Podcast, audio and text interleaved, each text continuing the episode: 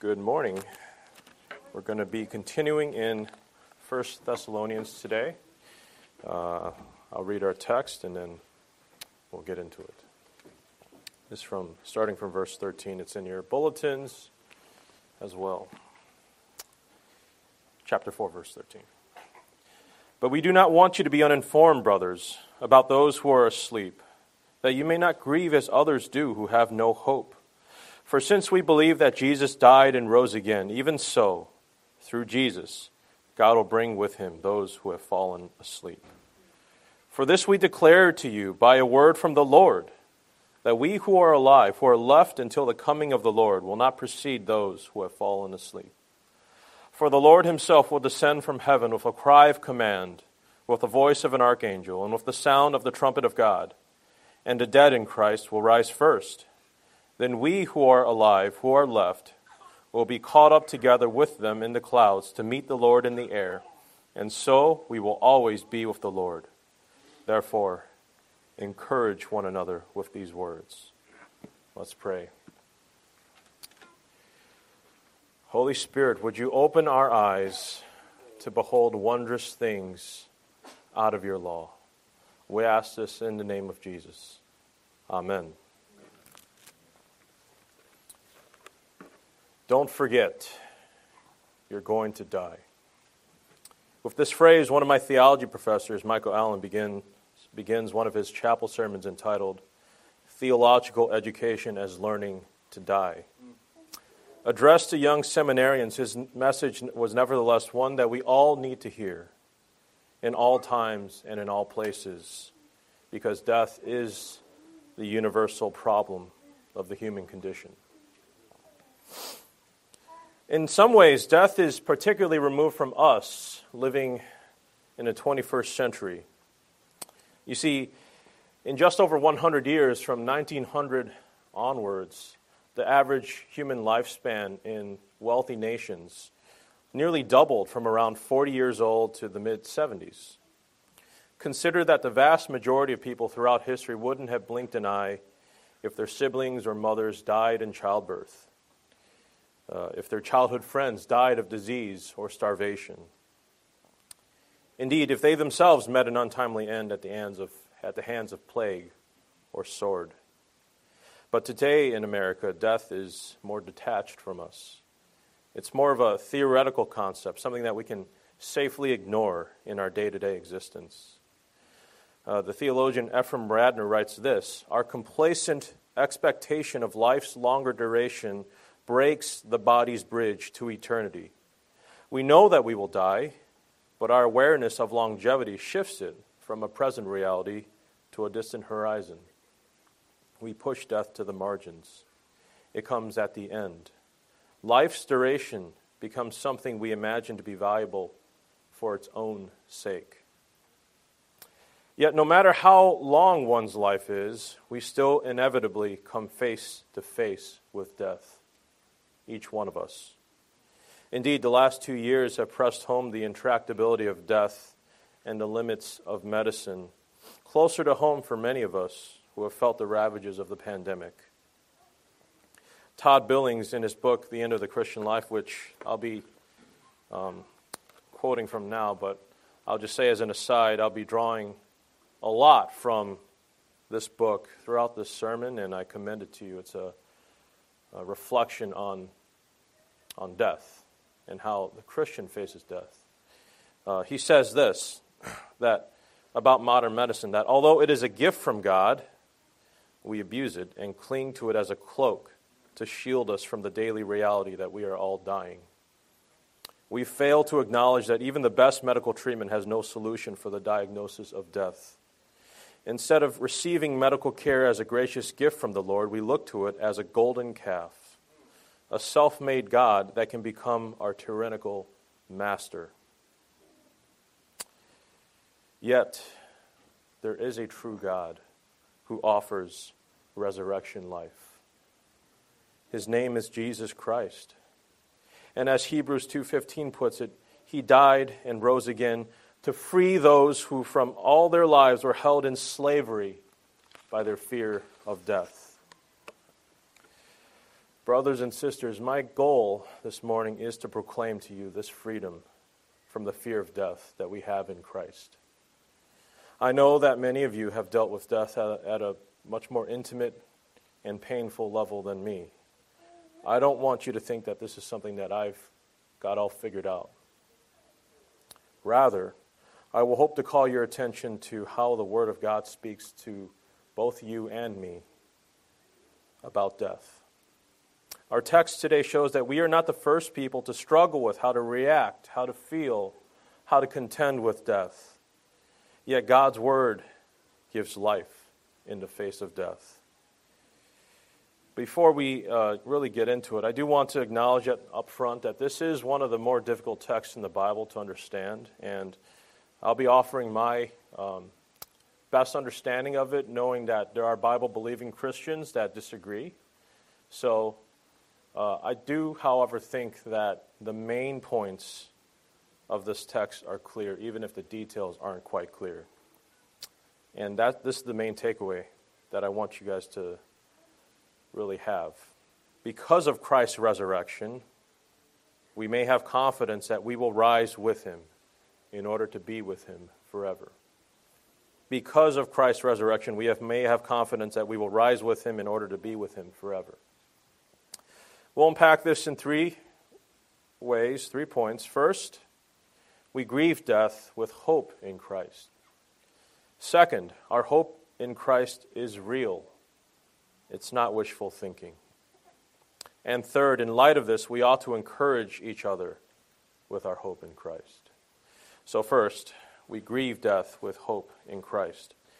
The Apostle Paul addresses a concern that the Thessalonians had about those among them that had died. What happened to them? Were they lost forever? How did the resurrection of Jesus apply to them? We read in verse 13, "But we do not want you to be uninformed, brothers, about those who are asleep, that you may not grieve as others do who have no hope." Referring to the dead as sleepers was a euphemism that was common to the ancient Greco-Roman world, which I think Paul uses in a slightly different way, and we'll unpack that later. But right now, I want you to focus your attention on the second half of the verse, which explains Paul's purpose in writing this portion of his letter, that you may not grieve as others do who have no hope. Paul wants the Thessalonians to be different than the people around them in facing death. And notice how carefully he writes. He doesn't forbid the Thessalonians from grieving at all. He doesn't say grieving itself is an evil. He doesn't say don't grieve. But he also doesn't sanction them to grieve in a despairing way, to grieve without hope in the way that the ancient pagans did. You see, there are two basic mistakes that we can make with regard to death. First, we can pretend that it doesn't exist, that it's not relevant, that it doesn't involve real loss, that it doesn't create wounds in us that don't fade away. Modernity, as I stated before, has banished death to the margin, so it doesn't even bear thinking about today.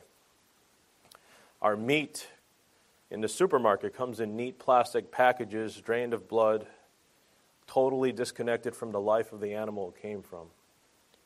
Our TV shows and magazines glamorize young and beautiful bodies, presenting them as attainable by anyone, as long as you put in the right healthy habits. Consider the common practice now of having celebrations of life for the dead instead of memorial services or funerals. We're not going to focus on what happened. We're going to pretend it didn't happen. We're going to focus on the positive, as if that could magically wish it all away. Another way that we avoid death is we rationalize it. As the song in The Lion King teaches, death is just part of the circle of life. It's natural to die, and we ought to accept our death as the way in which we return to nature. In recent years, there's been a trend towards environmentally conscious burial options where you no longer have a casket, you just get buried in the ground and you become plant food.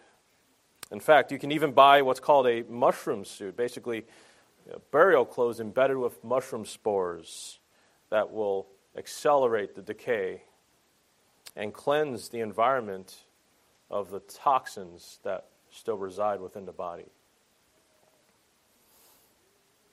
So this, it's a peaceful transition, becoming one with nature. That's what the world is teaching us. But what does the Bible say? It flies in the face of what the Bible teaches about death. You see, God didn't create the world and its creatures intending them to die. Death is the result of sin, of broken communion with the living God, who alone is the source of infinite, everlasting life. Like plants cut off from their roots, we all wither and die, cut off from God by sin. In the Old Testament, death is always seen as something that pollutes. People were disqualified from the worship of God if they touched a dead body. They had to be cleansed in order to return to worship. Augustine writes this about death: "The death of the body was not inflicted on us by the law of our own nature, since God did not create any death for man in his nature, but it was imposed as a just punishment for sin." See what Augustine is saying here, that death is an alien intrusion into God's creation. There is nothing more unnatural than death. Friends, for the Christian, death isn't something to be made at peace with. It's an enemy, something that has no place in God's design. But if the first mistake is in regard to death is ignoring it, the second mistake we can make is to despair at it. There's an important qualifier that I need to add here. That is to say, if you don't believe in God, if you don't believe that Jesus rose from the dead, and if you don't believe that there is an afterlife, then you don't have any reason for hope. Like many of you, I've been working from home for the better part of 2 years now. For those of you that don't know, I work at Pratt & Whitney is my full-time job, and the situation has left me feeling pretty disconnected from my coworkers. I haven't seen most of them in a couple of years, in person at least. Nevertheless, the company does still try to maintain morale virtually, and recently I got an email from a manager that I work with that an employee's husband had died in a skiing accident. He asked those interested employees or concerned employees to contribute towards a GoFundMe for this employee for the funeral expenses. And he also asked what I think is very typical, that we send our thoughts and prayers her way. And as I read the email, I thought to myself, thoughts about what? Prayers to whom? Our positive thinking is not going to reverse this tragedy. Prayer that is not directed to the transcendent God who creates and sustains everything accomplishes nothing. The ancient Greeks, who did not have a positive view of the afterlife, were more honest in reckoning with the hopelessness of death. One letter from the 2nd century BC to a grieving couple who lost a son sounds like this: "I sorrowed and wept over your dear departed one as I wept over Didymas." The person writing the letter had also lost a son. But really, the letter continues, there is nothing one can do in the face of such things. So please comfort each other. And that's it. The author confirms that none of us can do anything in the face of death. And comforting each other in the face of this is cold comfort, no comfort at all. Friend, if you're here today, if you're watching online, and you haven't put your faith in the resurrected Christ, you do have a reason to fear death. Put your faith into one who has conquered death and be freed from your fear. But brothers and sisters, if you, like the Thessalonians, believe in Christ, you grieve at the tragic horror of death, but you have reason for hope. At the end of The Lord of the Rings, when Gandalf and Frodo prepare to depart forevermore into the West, to be separated from their friends, Gandalf sees that Sam, Merry, and Pippin are holding back tears, and Gandalf says to them, I will not say do not weep, for not all tears are evil. Brothers and sisters, grieve with hope. Grieve knowing that death does not have the final word. The Christian hope is based upon the reality that a man died and came back to life, never to die again. The way that we reckon with death is one of the essential distinguishing things between us and the world. In fact, it becomes a key way that we can witness to the world. As the Apostle Peter puts it, to always have a reason for the hope that is within us.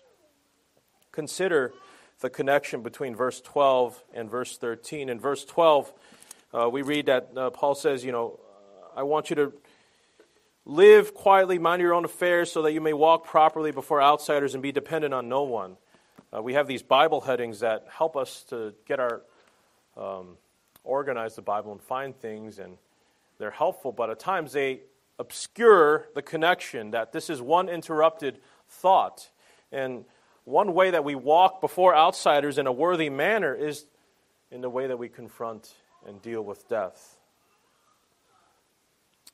And Paul is saying that we must have a hope that death is not final, and that in this way we witness to the world about the hope of Christ.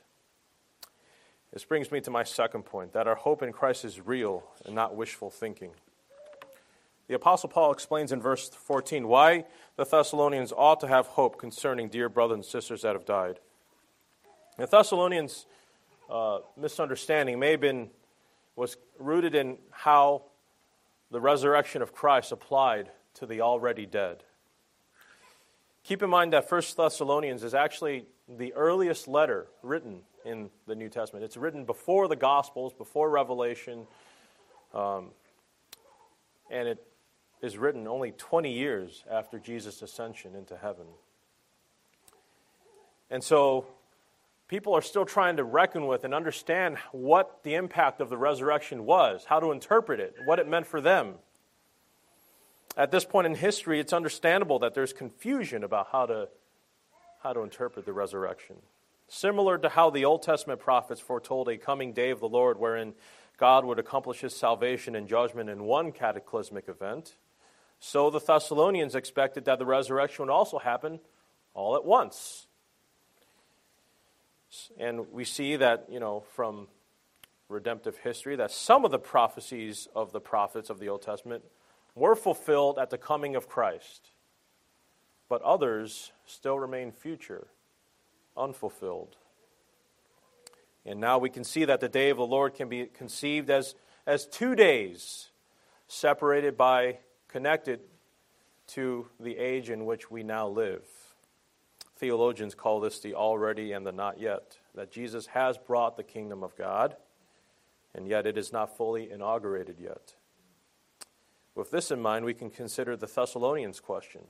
When Jesus was resurrected, yet the dead still remained in the grave, the Thessalonians wondered if the dead had missed their one and only chance for eternal life, if they had missed the bus.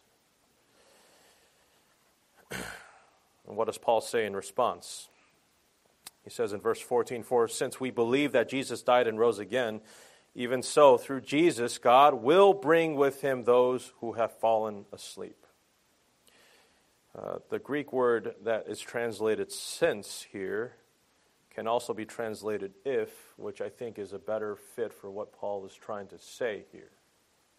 Paul is building a logical syllogism. He's saying if A is true, then B must be true as well. If we believe that Jesus died and rose again, then we will rise with him again. It's as good as done. Our hope in the resurrection is founded upon the historical record of the Jewish man Jesus of Nazareth, who really lived, died, and rose again with eyewitness testimony to confirm. In fact, Paul himself testifies here that he received this teaching about the resurrection from Jesus himself. He says that we declared to you by a word from the Lord, from Jesus.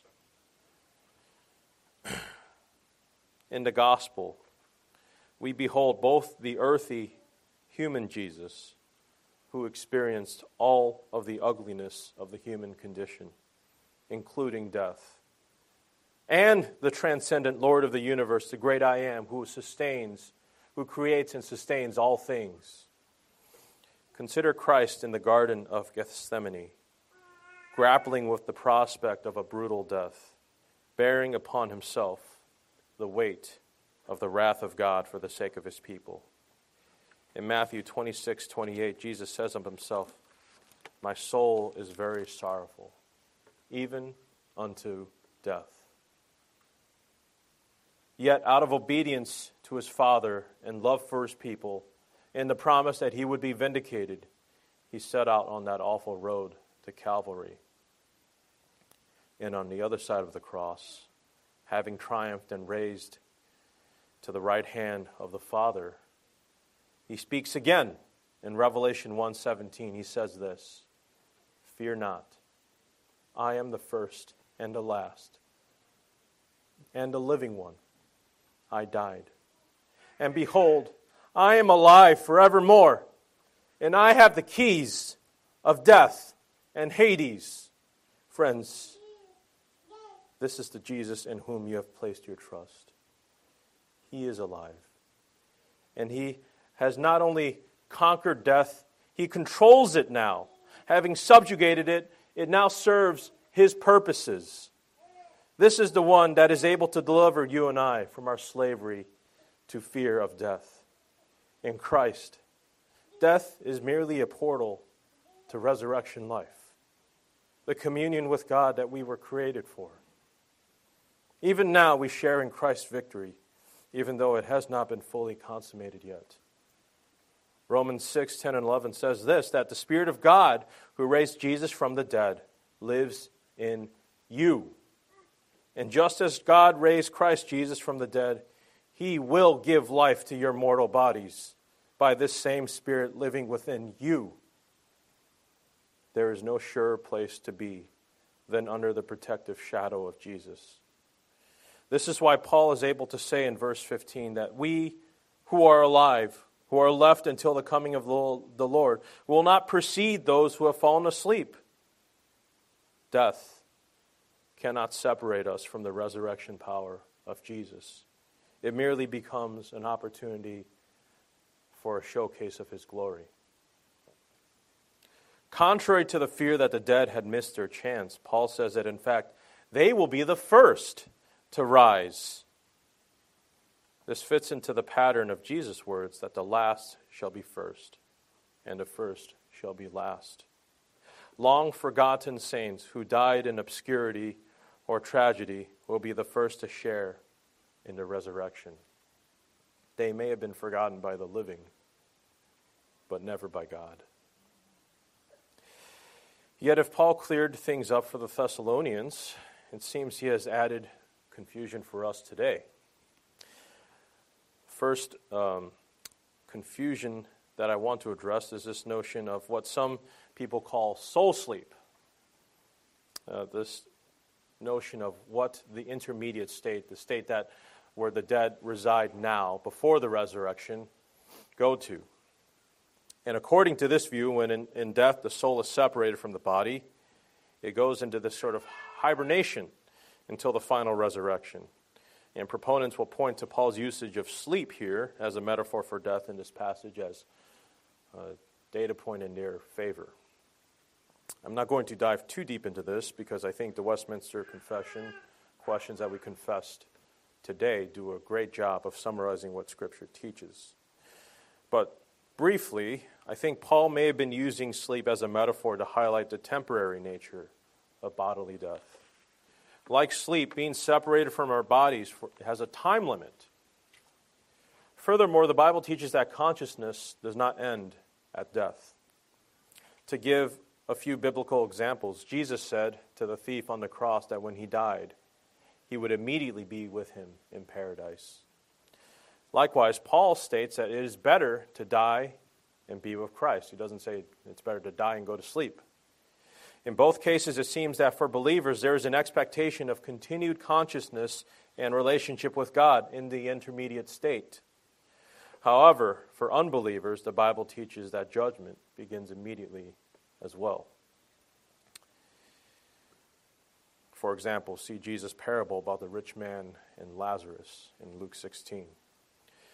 In both cases, everybody will be raised on the last day, some to everlasting life and others to eternal punishment. Okay, so maybe none of this crossed your mind when you were reading this passage, and you're wondering and said, what is going on in verses 16 and 17? Let's try to unpack that.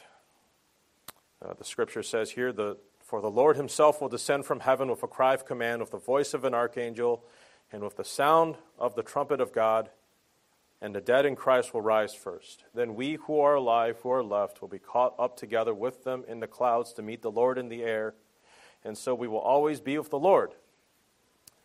Paul's description here kind of reminds me of that scene in Avengers Endgame when all of Earth's heroes are snapped back to life and brought back just in time to fight Thanos. It's this big, flashy, loud, epic scene with lots of CGI. And whenever we come to these sorts of really vivid imagery in Scripture, it's hard to interpret, hard to make sense of what it all could mean. And as I said, this is an area where Christians disagreed, are disagreeing now, and frankly are free to disagree. I want to say that.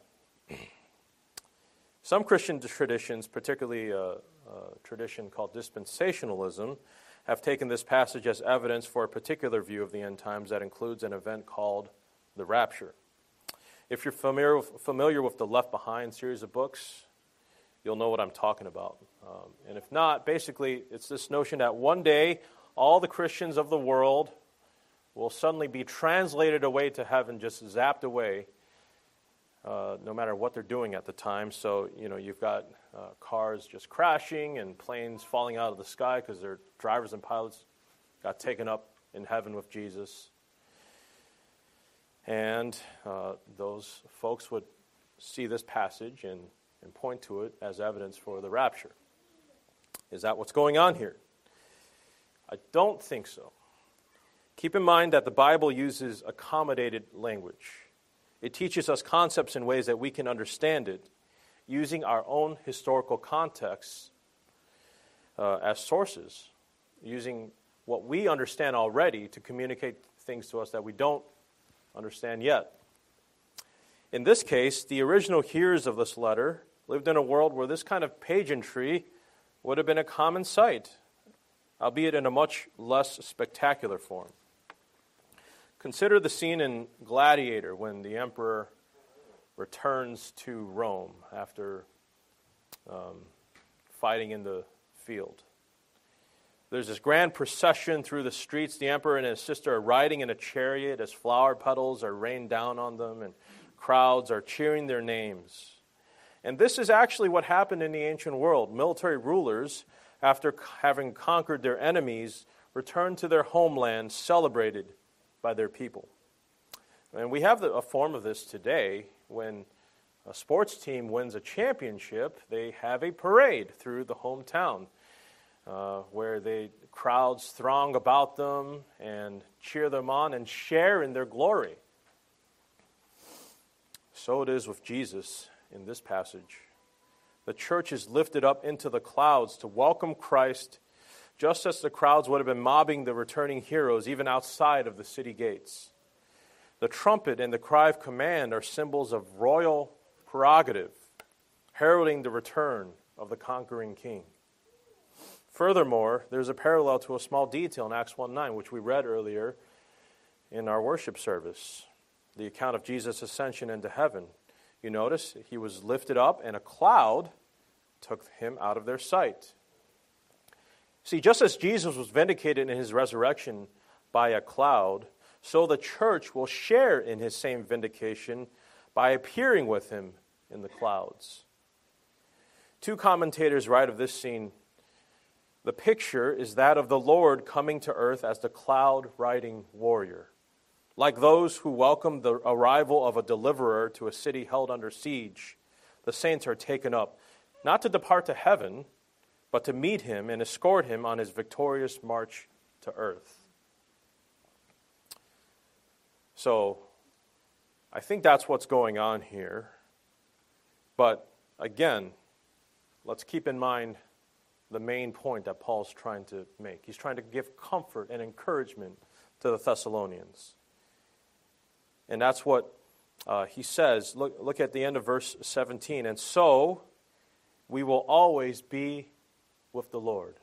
That is the main point of this passage. In fact, that is the main point of the entire Bible. That we will be united with Jesus. That in Him, God has come to dwell with His people in perfect, uninterrupted communion that lasts forever. The great formula of covenant theology will be accomplished. I will be their God, and they will be my people.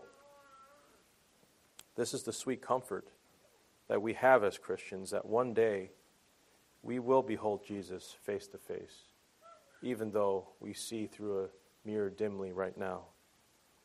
One day faith will become sight, and hope will be fulfilled, and the covenant love that God has for us will be all that remains.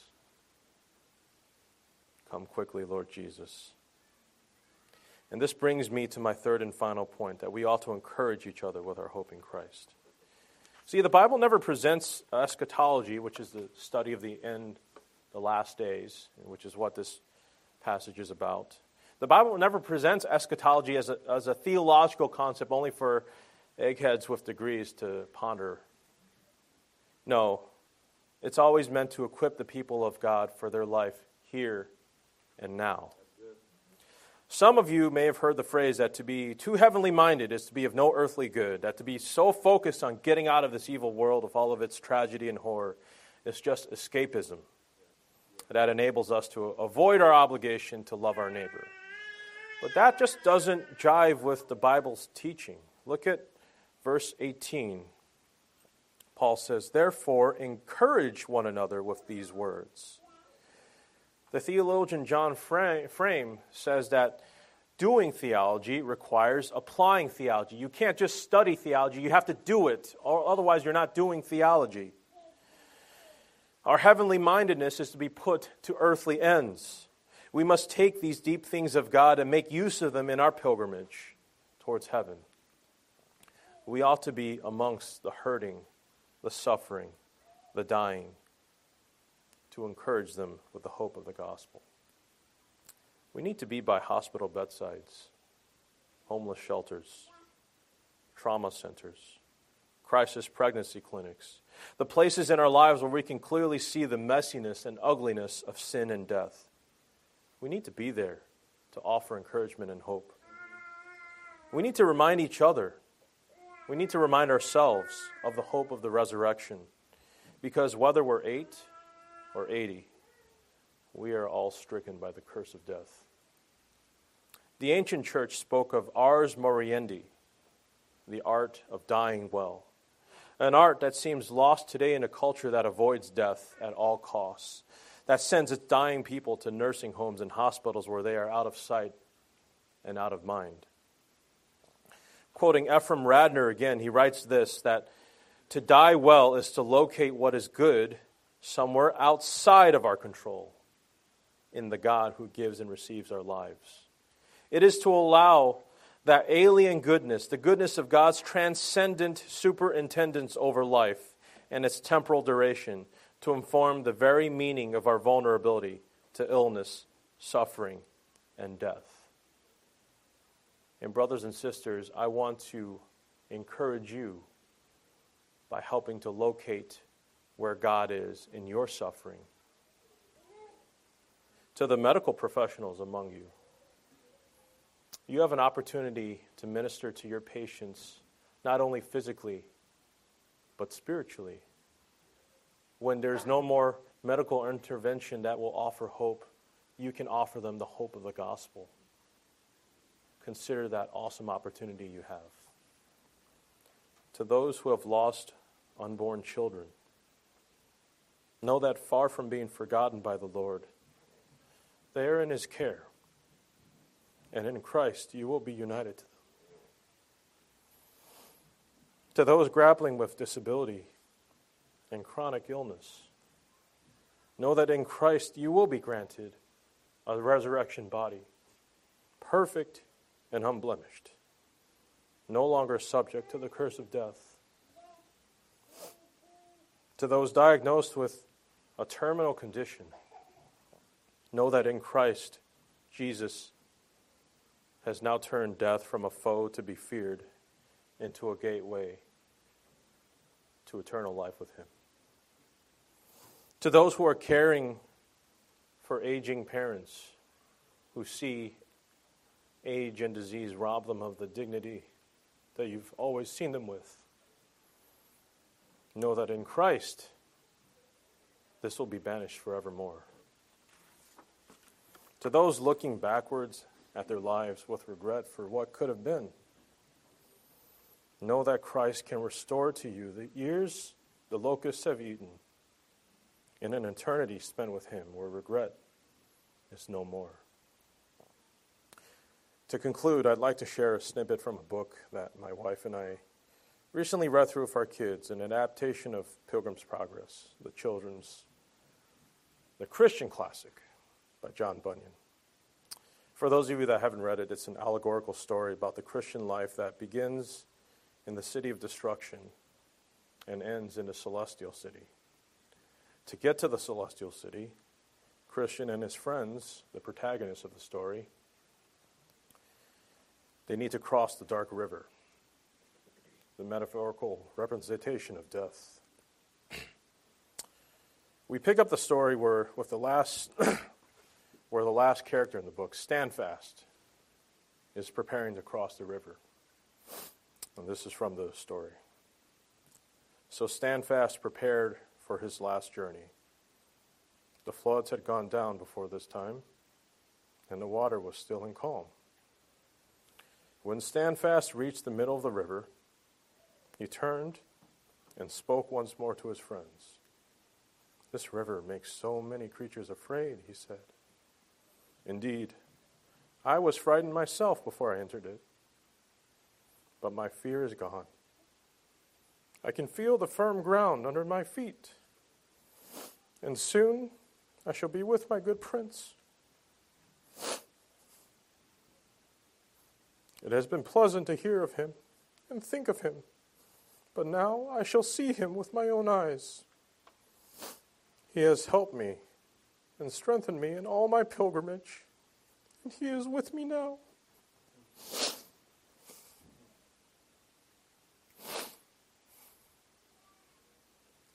Then the other pilgrim saw that, as he turned again toward the city, a beautiful light fell upon his face, and in the clear air they could see quite across the river, and were able to watch the multitude of shining ones who came down to receive the faithful lad and lead him into the presence of the king.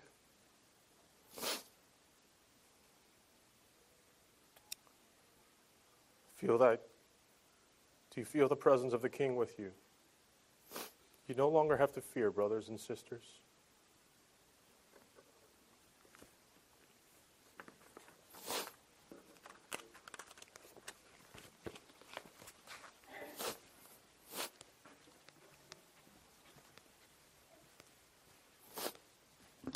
Let's pray.